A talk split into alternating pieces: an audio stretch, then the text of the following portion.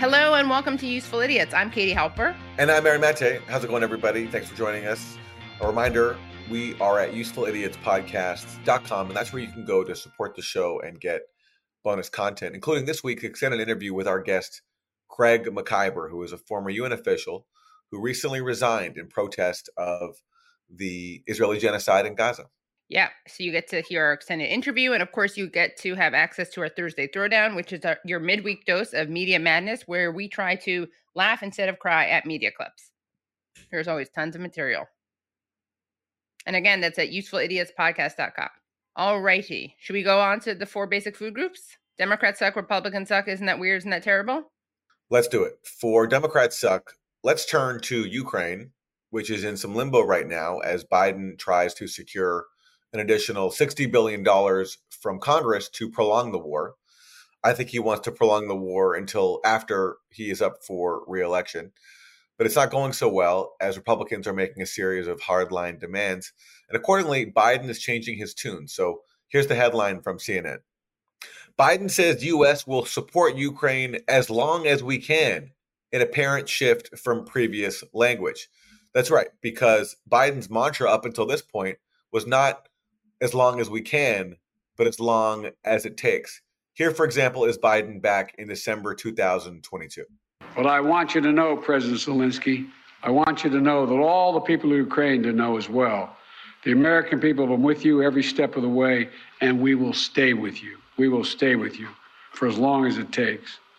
So that's Biden back in December 2022. Here he is again earlier this year in February 2023. Remind us that freedom is priceless. It's worth fighting for for as long as it takes. And that's how long we're going to be with you, Mr. President, for as long as it takes. We'll do it. Thank you. So that's Biden and Zelensky uh, shaking hands, and Biden again pledging to support Ukraine for as long as it takes. Well, fast forward to this week in Washington, where Zelensky came to town to beg Congress to prolong the proxy war, to approve more than $60 billion in new U.S. funding. And Biden's rhetoric has shifted. The American people can be and should be incredibly proud of the part they played in supporting Ukraine's success. We'll continue to supply Ukraine with critical weapons and equipment as long as we can. So, Katie, you hear that? From as long as it takes to as long as we can. What changed? what changed is they're running out of people to sacrifice inside Ukraine. Hmm. And also, Republicans are now putting up all these demands that make it difficult for Biden to prolong his war. And that's why, from the point of view of people who care about Ukraine, it was silly and naive to trust that Biden would ever follow through on his pledge because Ukraine is being used by the US to bleed Russia. So, therefore, it was never about defending Ukraine for as long as it takes. It was about using Ukraine for as long as it was useful. And that's what we're seeing now. And because Biden is so desperate to prolong this war, he's willing to even throw undocumented immigrants under the bus. So check out this headline from CBS News. The White House signals it's open to hardline immigration policies to convince Republicans to back Ukraine aid. So, because Biden's so desperate here to prolong this war, he is going to cave to Republicans, or he's talking about caving to Republicans on making it even harder for people to claim asylum at the U.S. border. So it was naive for Ukrainians and people who care about Ukraine to trust Biden that he meant what he said when he said we'll support Ukraine for as long as it takes. It was also foolish, I think, for progressives to support Biden's proxy war because now it means he's so desperate to prolong it that he will throw he will you know sell out undocumented immigrants even more than he already has. Right. He was supposed to be the guy who was not going to be bad to undocumented immigrants or Muslims, right? Not building the wall and not no Muslim ban. But what he is doing is kind of building the wall, kind of uh, talking about uh, being more Trumpian than he already is with immigration and overseeing and funding and whitewashing and legitimizing a genocide of Palestinians. So there's your humane president. There we go. Exactly. Uh, for as long as it takes him to continue selling everybody out. Speaking of Trump, for my Republican stock, let's let's take a look at an exciting announcement that he has. This is your favorite president, Donald J. Trump, with some very exciting news. My last two Trump digital trading card collections sold out in just hours. And now I'm back with my latest series called the Mugshot Edition. I wonder where that came from. The Mugshot Edition. 47 all new stunning cards, and here is the best part. I'm doing two important things for my Trump collectors. For the first time, we're creating a real physical Trump card. Purchase 47 digital cards and we'll mail you a beautiful trading card. It is an authentic piece of the suit I wore when I took that now famous mugshot, and it was a great suit, believe me, a really good suit. It's all cut up and you're going to get a piece of it. I'll be autographing some of them. A true collector's item. This is something to give to your family, to your kids and your grandchildren. With the purchase of 47 of the Trump digital trading cards, you will also be invited to join me for a gala dinner at my beautiful Mar-a-Lago, my home in Florida. You've perhaps heard of it. It's become a pretty famous place. We just had our first dinner for my collectors and we had a lot of fun together. That was a great evening. That was a fantastic evening. Some people call these cards pop art or modern art. I wish I looked as good as I do on those cards. That I can tell you. They give me muscles where, believe me, I don't have them. I wanted to keep my Trump digital trading cards at the same price, $99 each. So go to collecttrumpcards.com. It's really easy to buy. I mean, honestly, I don't know if this is a Republican suck or if this is a Donald Trump is kind of a genius. I think the former president is being modest. I think he does have muscles in all those places where he denies he has them. I, I don't I would not believe he doesn't have those muscles. Yes. That was the uh, one thing that I found was almost newsworthy about this announcement was that that's not the Donald Trump that I know. He would never say that that that he doesn't have muscles some in any part of his body. I was really surprised by this new humility. This is a new man. This is a new, new humble man. Donald Trump, and he is showing his he's ready for he's ready for he's ready to return to the presidency with his newfound humility. Yeah, yeah, amazing. I was wondering how much would we? What it's ninety nine dollars a card, and you have to buy forty eight. That's all you have to spend to have dinner with him. Wow, we could do it. Yeah, Aaron. Yeah. Does he serve Burger King and Wendy's like he did to those football players? Or oh, it, right, good question. Yeah, maybe that's why it's so relatively Affordable. cheap yeah. for the privilege of dining with Trump. Yeah. What do we got for? Isn't that weird? For isn't that weird? We have a call for a boycott, and it has to do with Israel Palestine. And Israel is the one committing a mass murder campaign right now in Gaza, destroying civilian life, wiping out entire families. But one prominent U.S. pundit does not want to boycott Israel. This pundit wants to boycott Taylor Swift uh, because Taylor Swift happened to attend a fundraiser for a charity that provides humanitarian relief to Gaza. And that pundit is Megyn Kelly. And here she is calling for us all to shun Taylor Swift a group that NGO Monitor has described as highly political, presenting a highly biased view of the Israel Palestine war, ignoring any Palestinian responsibility for hardship, and contributing to the demonization of Israel. That is the group Taylor Swift thought it might be fun to help raise money for, attend the fundraiser for, mm-hmm. and she owes Israelis and Jewish Americans an apology and I hope they boycott her events until she issues it because attending this thing was wrong. It was wrong. Do some Googling, see what they do in Gaza to gays, see about women's rights in Gaza, Taylor. Otherwise, do this when it comes to talking about those issues again. You clearly know nothing. Wow.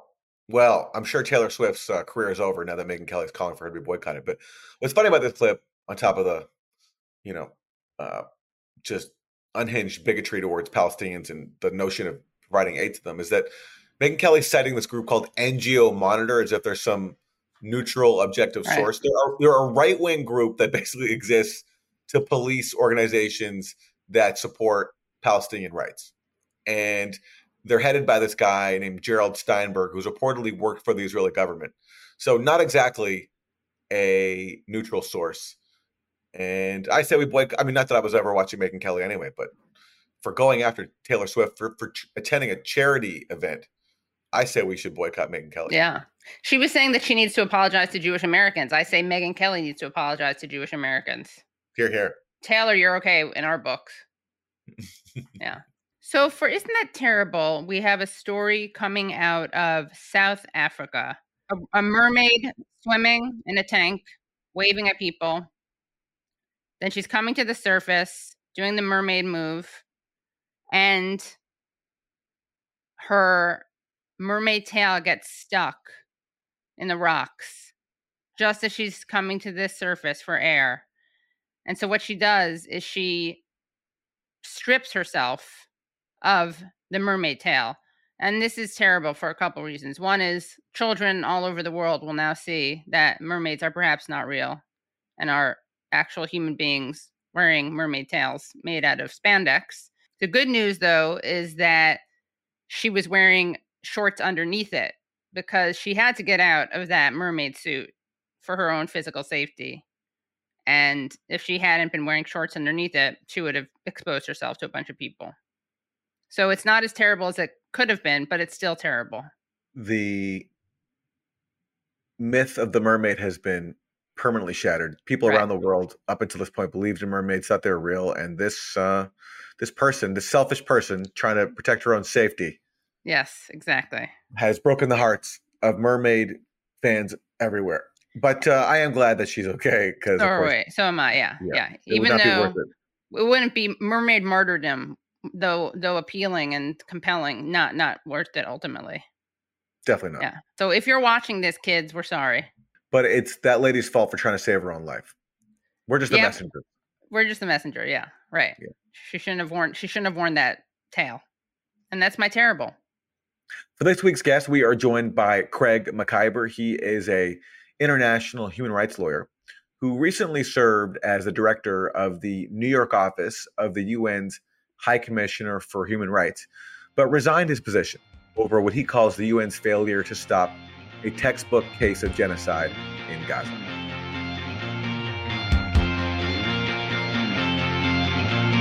Thank you so much for joining Useful Idiots.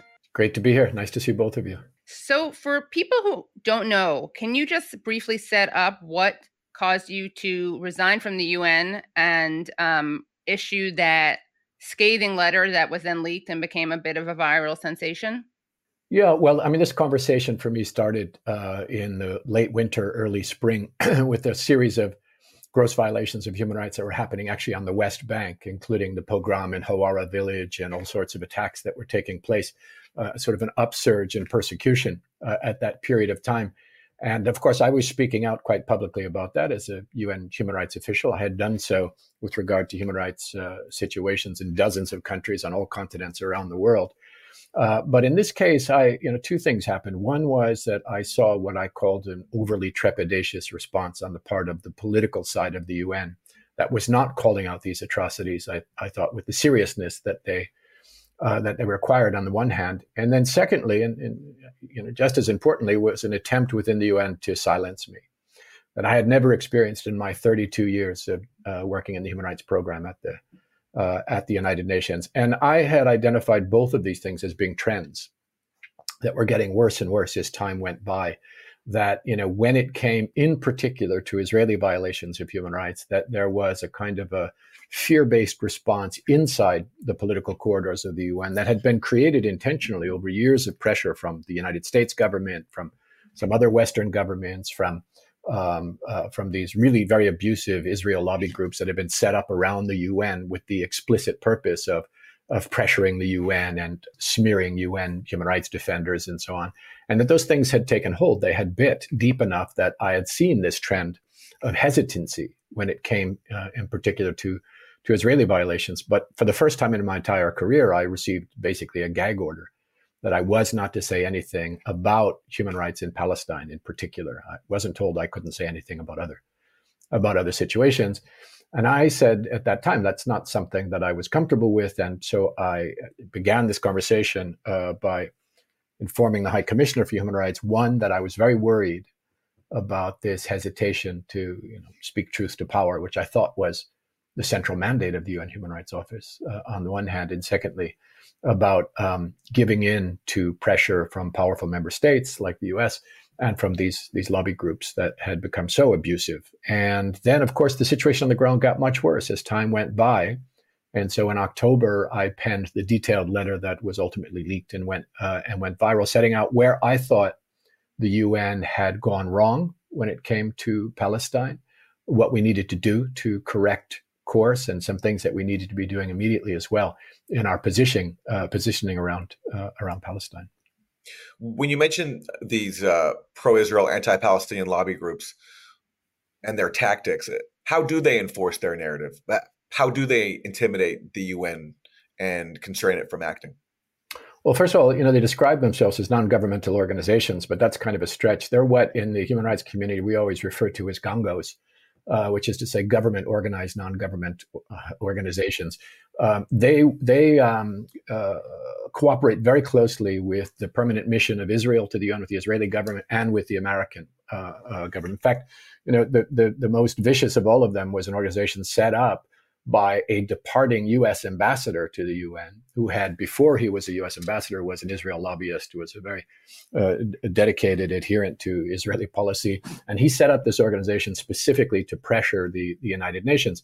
And uh, you know that's one thing, and we all believe in free speech, and uh, that's the position that you you want to take. But its tactics were are, are particularly disturbing, as it is with many of these groups. They have two main uh, tactics. One of them is perfidy so it will pose as a human rights organization in order to get media attention and so on and so forth, when in fact its entire mission is dedicated to impunity, to preventing accountability for human rights violations, especially by uh, by Israel. And then the other is the smear.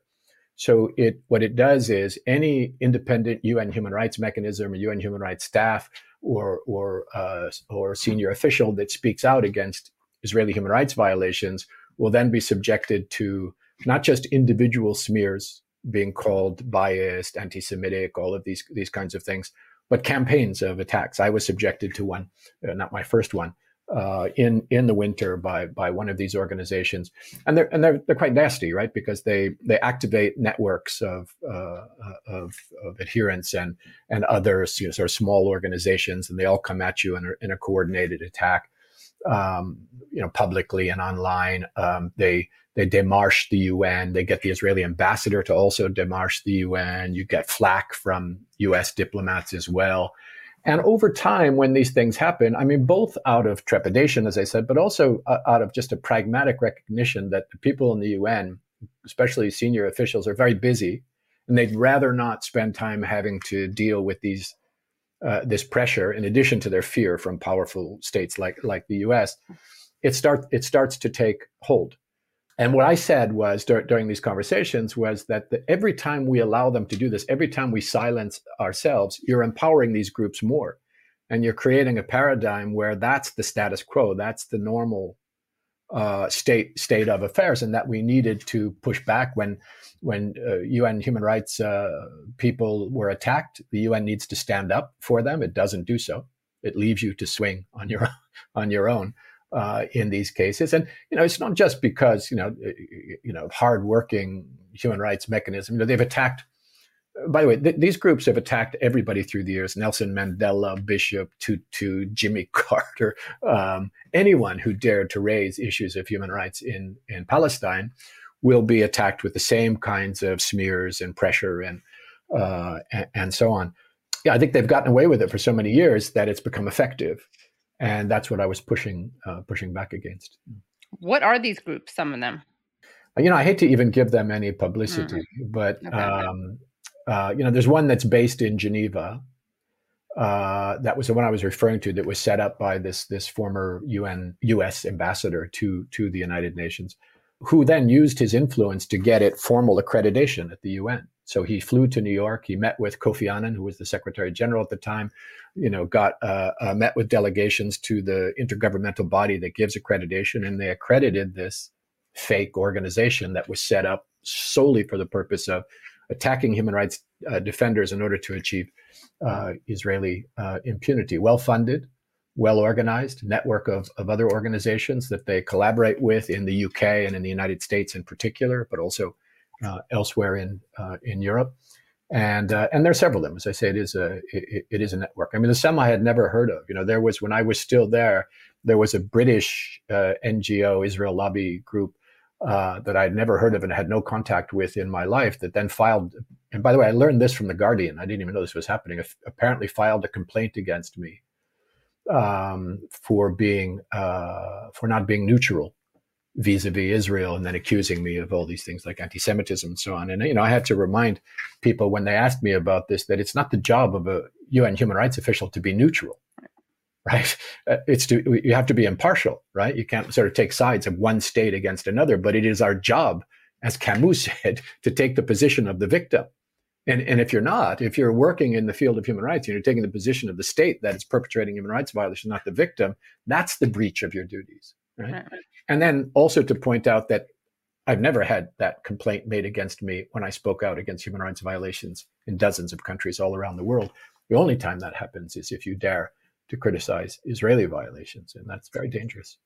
And so, what is it that the UN should be doing right now that they're not doing, and what are they doing that they shouldn't be doing? Well, you know, whenever I talk about the UN, I'm always careful to distinguish between right um, different parts of the UN. My my critique was as the political part of the UN, which is to say the senior political leadership across the system, which is a very problematic structural problem. You know, you have um, you have this rule about independent international civil servants that can have no connections to government and so on, and they just have to implement the mandate. But all of the agencies and departments are headed by political appointees who are taken directly from foreign ministries, right? So the head of the peacekeeping department, the, the head of the political affairs department is always an American that comes directly from the State Department or the national security establishment. The head of the peacekeeping department is always a French person who is delivered by the French government. Uh, the head of the humanitarian affairs department is always a Brit who comes directly from, uh, you know, is handpicked by the British by the British government, um, and and so on. And that part of the house, I mean, I said the, the irony is that the higher up you get in the organization, the more trepidatious people become on taking positions of principle, which is quite remarkable because they are the safest ones, right? I mean, they're political appointees. They're really not accountable in the way that uh, other staff are professionals and so on. Um, so, so that part of the House, and you know, the Secretary General's office and the heads of the departments uh, uh, across it, they were the ones that I was criticizing, together with intergovernmental bodies that had been so compromised. The Security Council is, is, you know, I have said belongs in a Cold War museum. I mean, it is an entity uh, that empowers five permanent members who happen to be the victors of the Second World War with a veto that is usually used to prevent any action um, uh, to the benefit of normal human beings. And so the U.S. using its veto repeatedly. I mean, in this case, using its veto to prevent ceasefire, you know, several times now. And after each veto, thousands of more Palestinian civilians being massacred uh, in Gaza in an act, as I have said, of complicity under international law for which the U.S. should be held. Uh, should be held accountable. So it's that part of the House that I, am talking about. There is also in the UN others. There are these um, um, very principled and brave human rights uh, professionals and, and humanitarian workers and development workers who are there because they hate poverty, they hate war, they hate uh, inequality, and, and so on. And I've said they've been abandoned by the political leadership. And then you have 138 UNRWA staff, together with their families, murdered by Israel just in the last several weeks. Those people are heroes. They stayed there with their families, doing what they could to help until they were cut down uh, in the largest killing of UN staff in the history of the organization. Uh, so those people I have no critique for, only uh, only praise. And then on the on the good side, the light side of the house, you also have the independent human rights mechanisms, like the special rapporteur on human rights in Palestine, currently Francesca Albanese, who's absolutely brilliant, like the independent commission of inquiry on human rights in, uh, in Palestine, headed by Navi Pillay, South African jurist who's been absolutely fantastic, and uh, and and two other uh, commission commission members. Those are those are the parts of the organization that are norm based, that reflect the principles of the organization, that have not been politically compromised in the way that the political leadership has, and some of these intergovernmental bodies have. And at the same time, I mean, I can't even say this with stop talking about this issue without mentioning the ICC the ICC, which was going to be the great hope of criminal accountability for perpetrators of war crimes, crimes against humanity, and genocide, has turned out to be thoroughly politically captured by powerful Western states, including the US, which is not even a party to the ICC Rome Statute. Uh, and a prosecutor uh, in uh, Khan, who has shown himself to be absolutely. I mean, the man has to step down or be removed.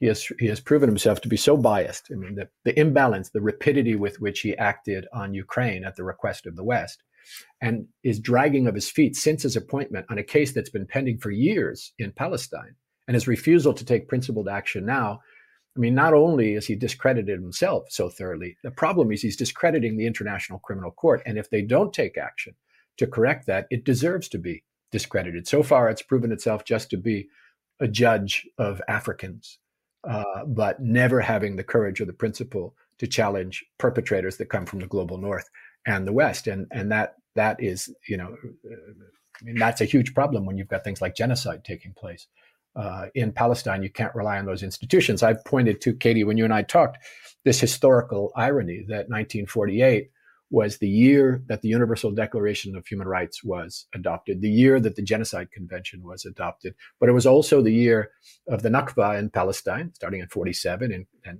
completing in, in 1948, and the year that apartheid was adopted in South Africa. And when you see the disconnect between the promise of those post war institutions on the one hand and what happened on the ground in other hands, uh, uh, on the other hand, uh, then you can see what's wrong with these international institutions and where the pressure needs to be uh, need to be brought to bear. The conduct for Karim Khan, the prosecutor for the International Criminal Court, is is really stunning. So he goes recently to visit Israel to, he says, investigate uh, potential war crimes by Hamas. Uh, he made a brief trip to the occupied West Bank, and apparently, when he met with some Palestinian families, uh, of prisoners held by Israel. Apparently, they say he spoke almost the entire time and only gave them a few minutes to speak. And this is after you say he let uh, previous cases related to Palestine just sit on his desk without taking any action. Yeah, it's absolutely shocking. And he did not and refused to go to Gaza, uh, which is outrageous. Where you have, you know, virtually every genocide scholar in the world, international human rights uh, organizations, defenders, experts, all pointing to an unfolding genocide in Gaza. And the prosecutor of the International Criminal Court refusing to go there or even to, you know, uh, take up the case and looking to try to create some sort of, I don't know, political balance to defend uh, himself against any pressure, or maybe maybe he's like-minded. I don't know the man personally, but it, it seems to me he has uh, he has discredited himself so thoroughly and I'll say it again if he doesn't step down or if he isn't removed, he is discrediting the court as well. And that will be damage that will take generations to undo, if ever. It may be that the International Criminal Court, that so many civil society advocates lobbied so strongly for over a period of many, many years, it may fade off into obscurity. And frankly, if it cannot be a court based on the rule of law that holds all perpetrators accountable, it should fade off into obscurity because then it can do more harm than good. And I think that's mm. exactly what's uh, what, what's happening now with the International Criminal Court. You know, there's been, you know, I'll give you another example.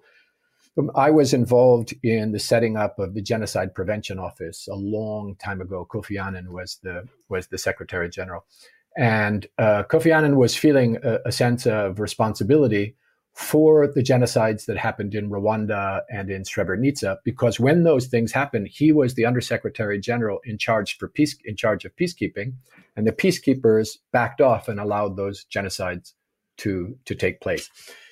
Apparently, he felt very, very uh, bad about that, and so he became Secretary General years later. And there was going to be a huge public address at the Stockholm Forum uh, in in Sweden, uh, where he wanted to address this issue. He wanted to apologize for the failings of the UN with regard to those.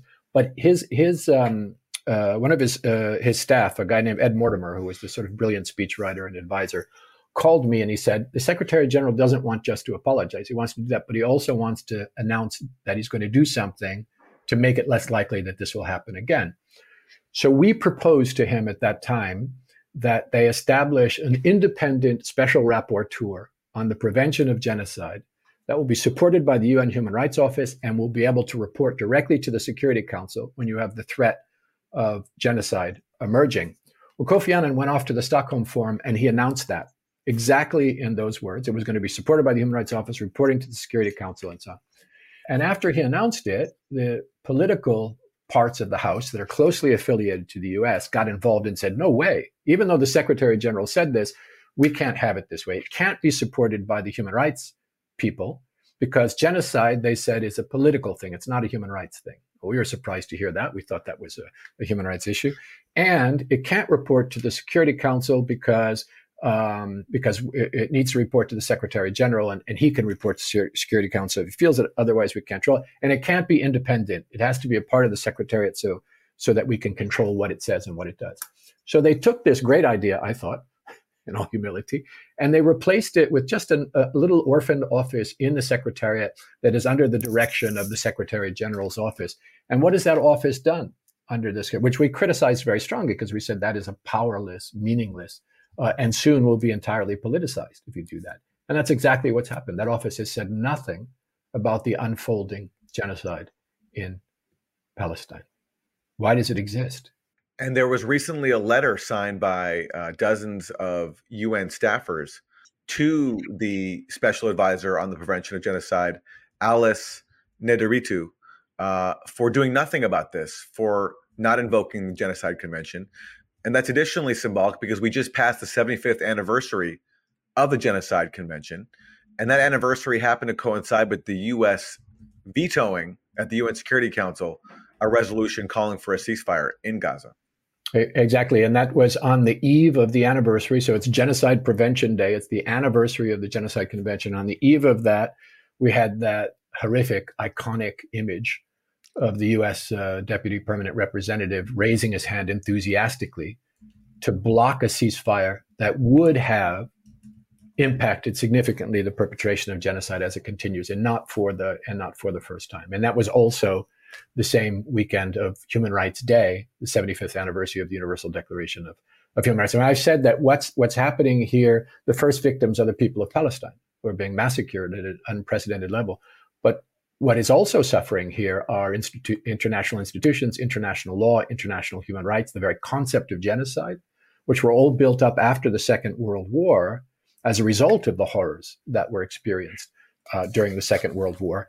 And if you have a message coming from the United States and the U- United Kingdom and their Western allies that says, these rules do not apply to us or to our Western friends, or in shorthand, they do not apply to white people, uh, but they do apply to the rest of the world, that is maybe the last nail in the coffin of these international laws and international institutions built up since, because who is going to claim in the future that these rules are binding.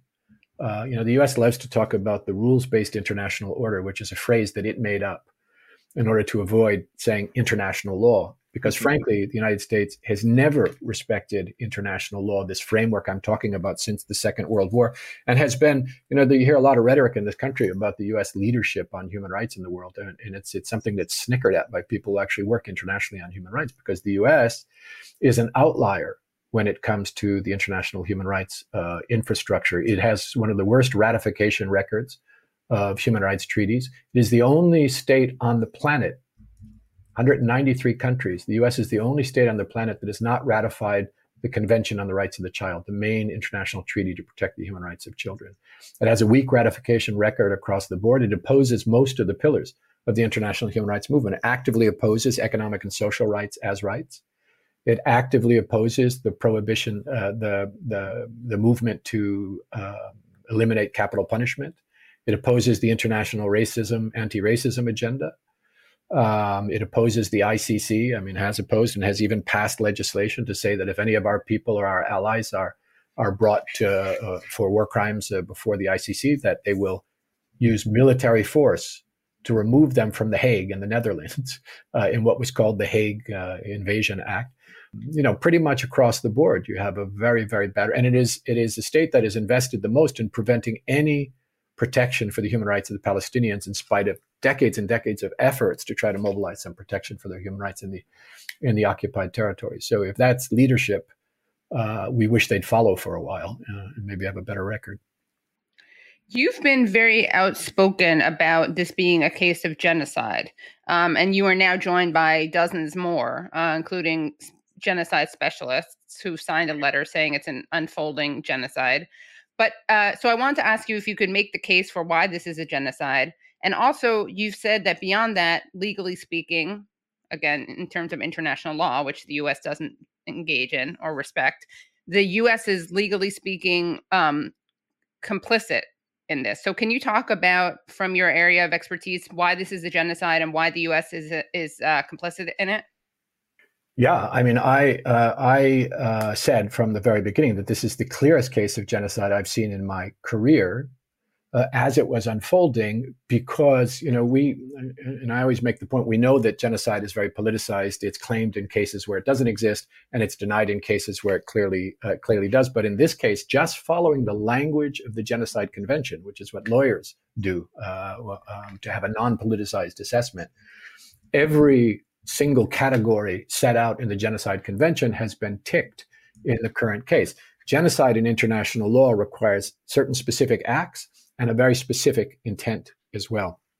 And when you have those two elements, that is uh, uh, genocide. So the acts are things like um, killings, causing serious harm to a population, uh, deliberately inflicting conditions of life calculated to bring out their destruction in, in whole or in part, um, uh, and then the intent to destroy in whole or in part a particular ethnic, racial, religious group um, as uh, as such.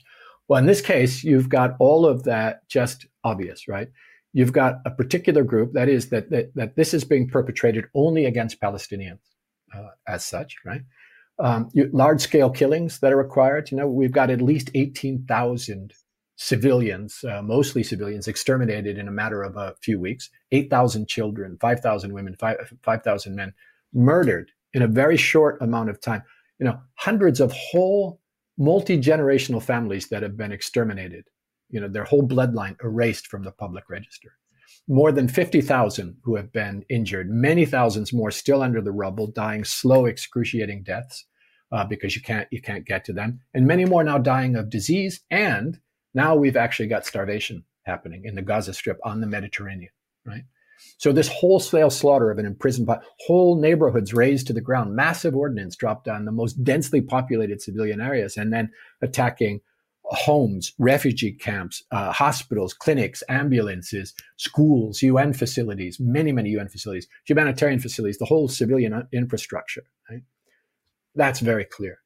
Then you've got this thing in the convention that talks about serious harm, physical and mental. Well, Thousands have been wounded, maimed, denied adequate medical care, having amputations without mm-hmm. anesthetic, uh, uh, denied food, intentionally divide, denied food and water and medicine and shelter, constant bombing, sniper attacks, you know, people widowed, orphaned, exposed to disease, whole families wiped out.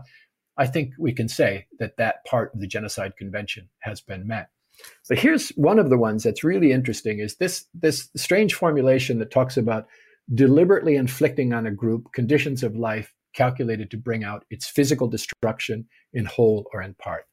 I mean, that's a kind of a systematic thing, right? And if you look at Gaza, and this is this is one of the things that people say, gosh, this is absolutely genocide. Israel has interned, has imprisoned 2.3 million civilians in Gaza. Remember, most of them poor because of imposed poverty from the outside, most of them food insecure, most of them children, most of them refugees already because they they had been ethnically purged from inside of what is uh, is now um, Israel. Uh, it's imposed a siege on the Gaza Strip since at least 2005, deliberately restricting the flow of food, water, sanitation, medicine, free movement, uh, construction material, all elements of a decent life, and then periodically launching military attacks against them, like shooting fish in a barrel. Right, and since October Israel has made that siege total. So, cutting off all food, fuel, water, uh, electricity, all the essentials that are necessary uh, for survival. You had now uh, more than 2 million women, children, and men forcibly displaced. Uh, and the Israeli perpetrators have not been shy th- for, for years uh, about the nature of their unlawful collective punishment of the civilian population in Gaza. Uh, you know, when they bar uh, food from coming in, they use metaphors like putting the population on a diet. This is genocidal language. Mowing the lawn when they launch military attacks against them and so on. They've destroyed, as I said, homes and schools and hospitals and churches and mosques and courthouses and food production and refugee camps, UN facilities. So everything that's necessary to survive uh, as a people in Gaza. And so, I mean, if you look at this whole interning, this imprisoning uh, in the Gaza ghetto, the Gaza, Gaza prison, for so many years with the closure and the attacks on them, it is the clearest case of Article 2C of the Genocide Convention imposing these conditions of life that we've ever seen. But even more striking than that uh, is the issue of intent. Now, because intent is really hard to, to prove, uh, is sometimes hard to prove, the International Court of Justice has said you can infer intent from conduct, right? And I mean, in this case, 75 years of ethnic purges. They have continued since, you know, uh, the beginning in Israel, in Jerusalem, in the West Bank, now in Gaza. That already represents very compelling evidence that it is the intent of Israel to carry out yet another ethnic purge in Gaza. But you don't even need to do that because the climate of impunity that Israel has enjoyed because of the United States and the UK and some other uh, diplomatic, uh, European diplomatic and military support and so on, that has led to this unprecedented situation in modern history where they're so sure that they won't be held accountable that they have been declaring their genocidal intent openly, publicly, and on the record since the assault on Gaza started. That is rarely true in cases of, of genocide. I, I, told you before, uh, Katie, that you know normally you have to send in your investigators, dig through dusty government archives, find communications between government officials to try to get proof of intent. They're doing that work for us yeah. by declaring it publicly, right? And here we're talking about the Israeli president, the prime minister, cabinet ministers, military officials, you know, these think tanks working with the government, openly dehumanizing Palestinians in Gaza as uh, animals and subhuman and Nazis and cancer and ants and vermin. You know, this is very familiar language yeah. to genocide, uh, people working on genocide. They have openly declared an intent. Uh, of course, when they're speaking in English to the West, they're talking about mm-hmm. we're going to war with Hamas, blah, blah. But at home and in Hebrew, they declare their intent to wipe out all of Gaza, uh, to not distinguish between civilians and combatants, to raise Gaza to the ground, to reduce it to rubble, uh, and explicitly to carry out another Nakba, the genocidal ethnic cleansing of Palestinians that happened in 1947 and 1948. And then, as we've all heard, you know, Netanyahu himself invoking this biblical verse of Amalek, commanding uh, that the entire population be wiped out, none be spared, uh, men, women, children, suckling babies, and livestock, right? In other words, genocide. So they have made the case for genocidal intent itself. I, I heard somebody has been sort of doing a consolidated uh, index of all of these uh, statements of genocidal intent, and it's like over a hundred now yeah. of these things. Lastly, and I think this is important, is the issue of capacity because a lot of people may say horrible things, but they mm-hmm. can't really carry out a genocide because they don't have the capacity.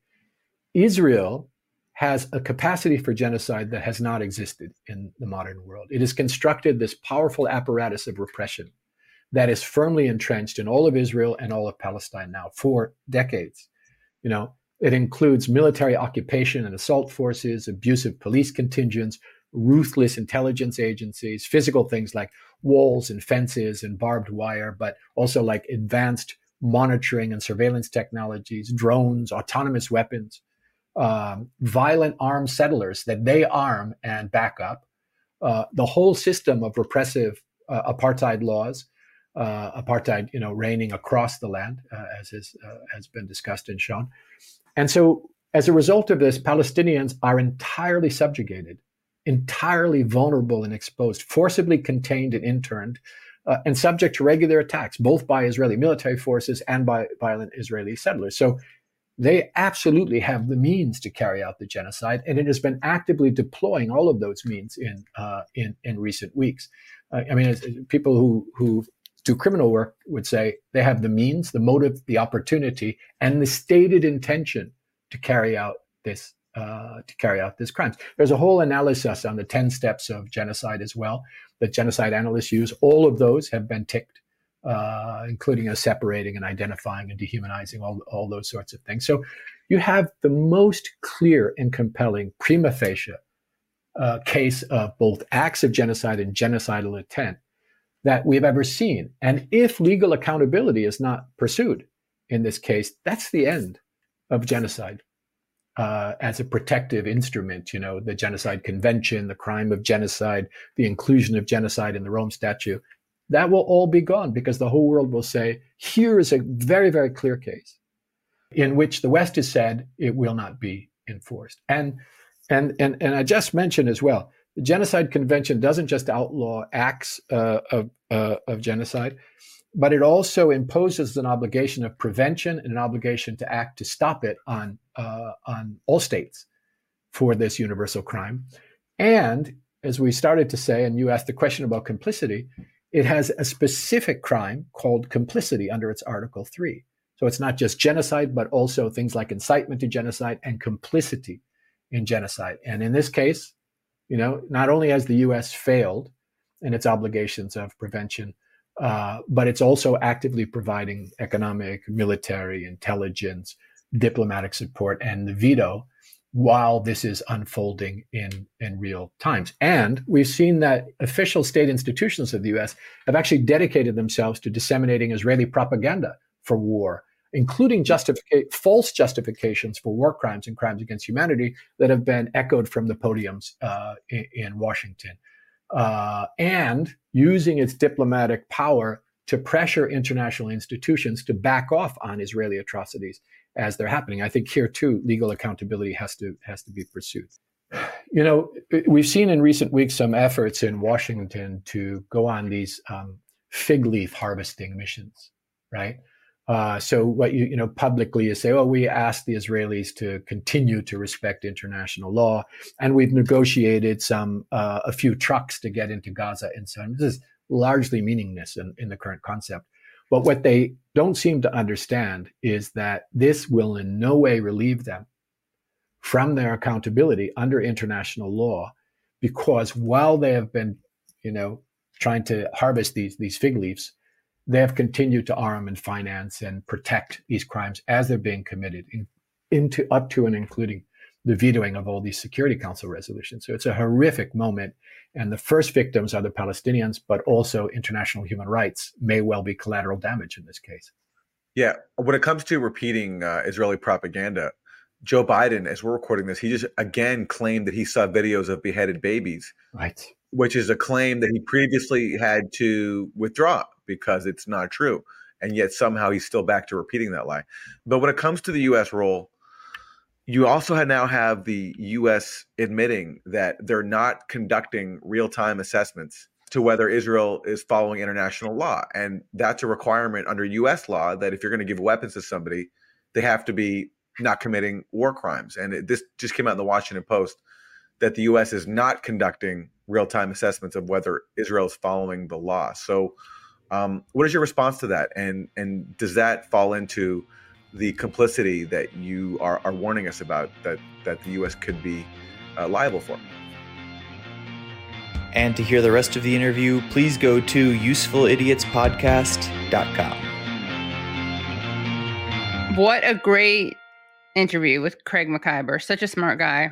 Really smart, has so much to say, spent so much time on the inside, and can now speak as a free person about the reality of the UN and how it's completely failed to stand up to the mass murder campaign by Israel in Gaza. I'm very appreciative for everything he's saying now. And that was a wonderful interview. Yeah, it really was. Such a good person, too. Make sure you join or are already a member of usefulidiotspodcast.com so you can watch that full interview with Craig, where we get into a really interesting discussion about lots of things, including the allegations of mass rape being made by Israel against Hamas. That's usefulidiotspodcast.com. And thanks to those who are already members. And we'll see you next time. Bye, everyone. Thanks so much for listening to and watching Useful Idiots.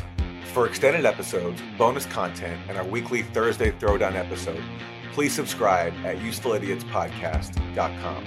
Support the show for free by subscribing on YouTube, Rumble, and wherever you get your podcasts. And if you like the podcast, don't forget to rate and review. You can also follow us on Twitter at Useful Idiot Pod. Thanks for supporting independent media. We'll see you next time.